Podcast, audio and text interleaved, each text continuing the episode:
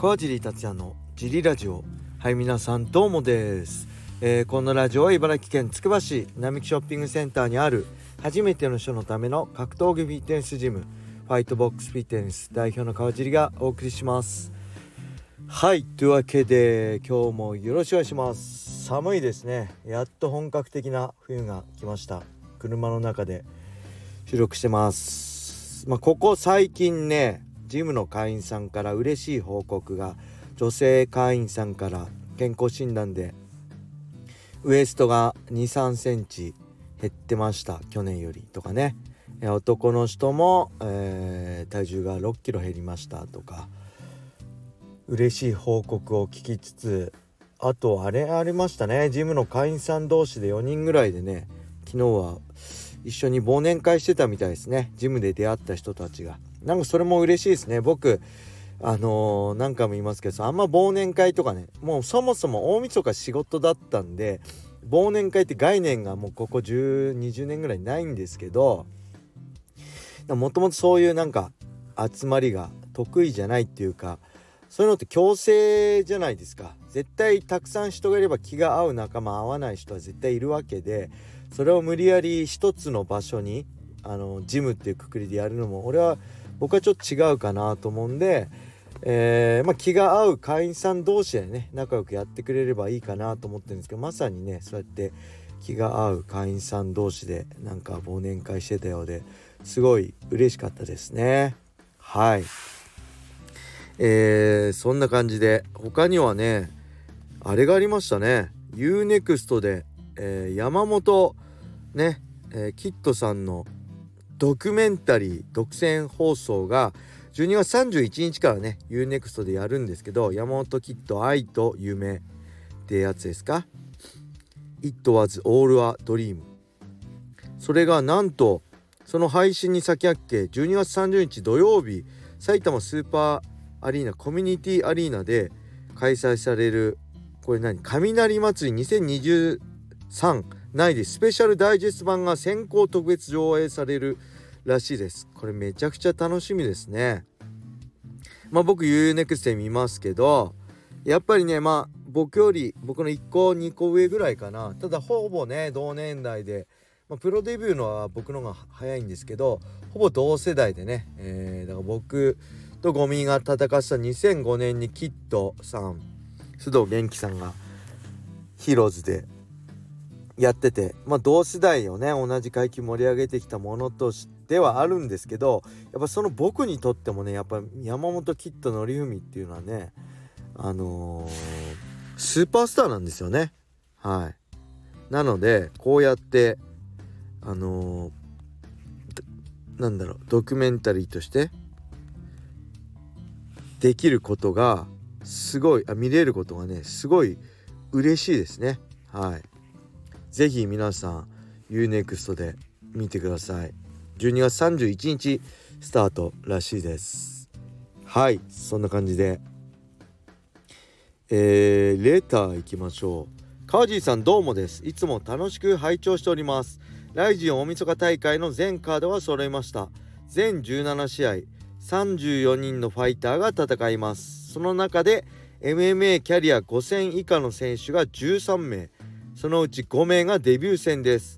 もちろん誰でも最初は初心者です。しかし大晦日にここまで集める必要はないと思います。あの選手が MMA をやったらどうなるのだろうというワクワク感もありません。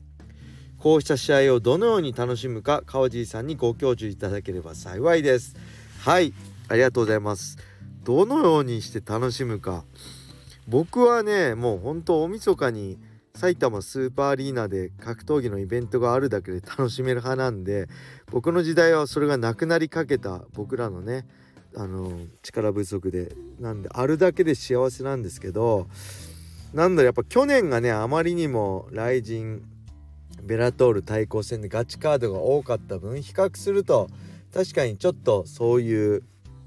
ガチカードは少ないのかなと思われるかもしんないですけどそもそもジャパニーズ MMA ってもうおもちゃ箱じゃないですけどガチカードもそうじゃないカードもまあ芸能人をね駆使したカードもいろんなカードで盛り上げるってきたっていう歴史があるので、まあ、それを踏まえるとね、まあ、こういうのもジャパニーズ MMA っぽいよねって思いますね。ちょっとねカード見てみましょうか。まあファンアーチュレッタ対朝倉海堀口教授対新龍誠クレベル小池対斎藤豊ね、えー、扇久保対広政対ジョン・ドットソン。そして須田リオ剛対上田幹夫伊沢聖華対山本美優。山須ドミネーターサトシ対2位卓イゴール田辺対安西。新章。まあこの辺があと元谷祐希対ビンス・モラレス。そして、えー、新井状態広谷まあこの辺ですかね。で微妙なんですけど僕的には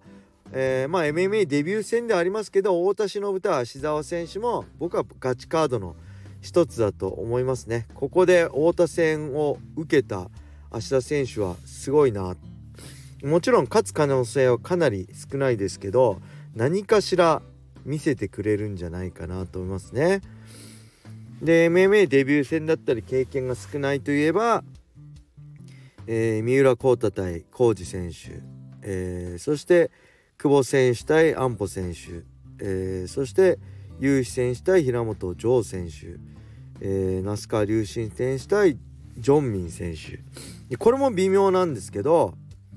平本蓮選手対ラヤーマン選手ね。これもね僕は意外と勝負論あるんじゃないかなって感じてます。もちろん MMA ファイターとしてのあのキャリアで言えば圧倒的に平本蓮選手ですけどやっぱ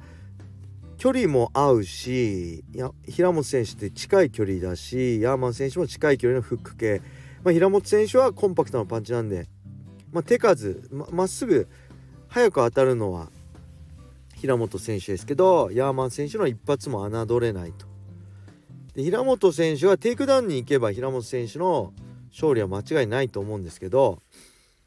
ここでスタンドで勝負行くのかどうか。スタンドで戦うんであればヤーマン選手の一発っていうのは何が起こるかわからない。威力があるんでここもね僕としては楽しみですね。はい。でやっぱ三浦航太選手対浩二選手。三浦航太選手はえー、まあ3戦目？4戦目かな？で浩二選手の MMA 浩二選手もしっかりね準備してきた。ただ浩二選手の準備はやっぱしっかり柔術をしてきた。これ X でも言いましたけど柔術はテイクダウンされた後の対応ですよね。でテイクダウンされないんであればレスリングのが練習が必要と。でどっちがいい倒されなければいいっていうのは僕は間違ってると思うししっかり柔術で基本のエビからやるのも必要だと思うし両方やるのがベストだと思うんですよね。でその時間はえー、まあだから今年の春のね芦沢戦から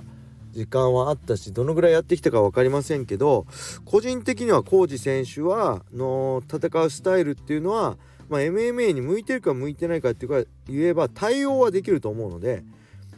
えー、僕はこの試合もねあの三浦航太選手がここで負けた後の雷神での立ち位置ねもう地上波もないですから、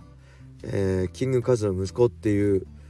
武器もなかなか使いづらくなってガチカードがね必要とされてきてる中でどう見せるのかっていうのも含めて僕は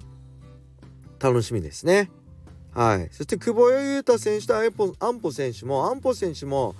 あのー、正直 MMA 舐めてるとこあると思うんですけどこれを経てね MMA の奥深さを知ってもらえて、まあ、ゴロゴロ寝技ゴロゴロとかねそういうのも含めて、あのー、素の安保ルキアが何を表あの喋るのか？これが楽しみですね。うん、勝つにしろ負けるにしろ MMA を一度経験したアンポルキアが MMA で何を感じ取り何を言葉にするのかっていうのは僕は楽しみです。はい。有志選手と平本選手は正直わかんないですね。平本選手ってなんかの弟ジョー選手って MMA キックはやってないみたいですね。会員さんに聞いたら MMA でアマチュアでやってるそうなんで。ちょっとこの辺は実力未知数です。そしてえー、那須川龍心選手対ジョン。あジン・ジョンミン選手も分かんないですね。や那須川龍心選手はキックのプロ選手なんですよね。まだね僕も解説の担当がお知らされてないどうかわかんないんですけどまあこれももし担当するとしたらね楽しみながらどうやって楽しんでもらえるか見てる人にその辺も考えつつしっかりまあ勉強していきたいと思いますけど現時点では分かりません。なので僕的にはこの2試合だけですね有志対平本城選手那須川龍心選手対ジン・ジョンミン選手この2カードはちょっと MMA の中でもどう楽しめばいいのかなって今んとこは分かりません。ただ他のカードはさっきお知らせした通り楽しみ方はあると思うし僕自身は楽しみにしてます。はい。そんな感じで軽くね見どころなんかを言ってみました。是非大晦日ね会場行けない人は UNEXT 等でペーパービューや、えー、買ってくれれば僕もねより分かりやすく楽しんでもらえるように解説しますので是非よろしくお願いします。はいそんな感じで今日は終わりにしてみますか？レターがこれで全部つきました。レターがないと続かないので是非これを聞いた皆さん1人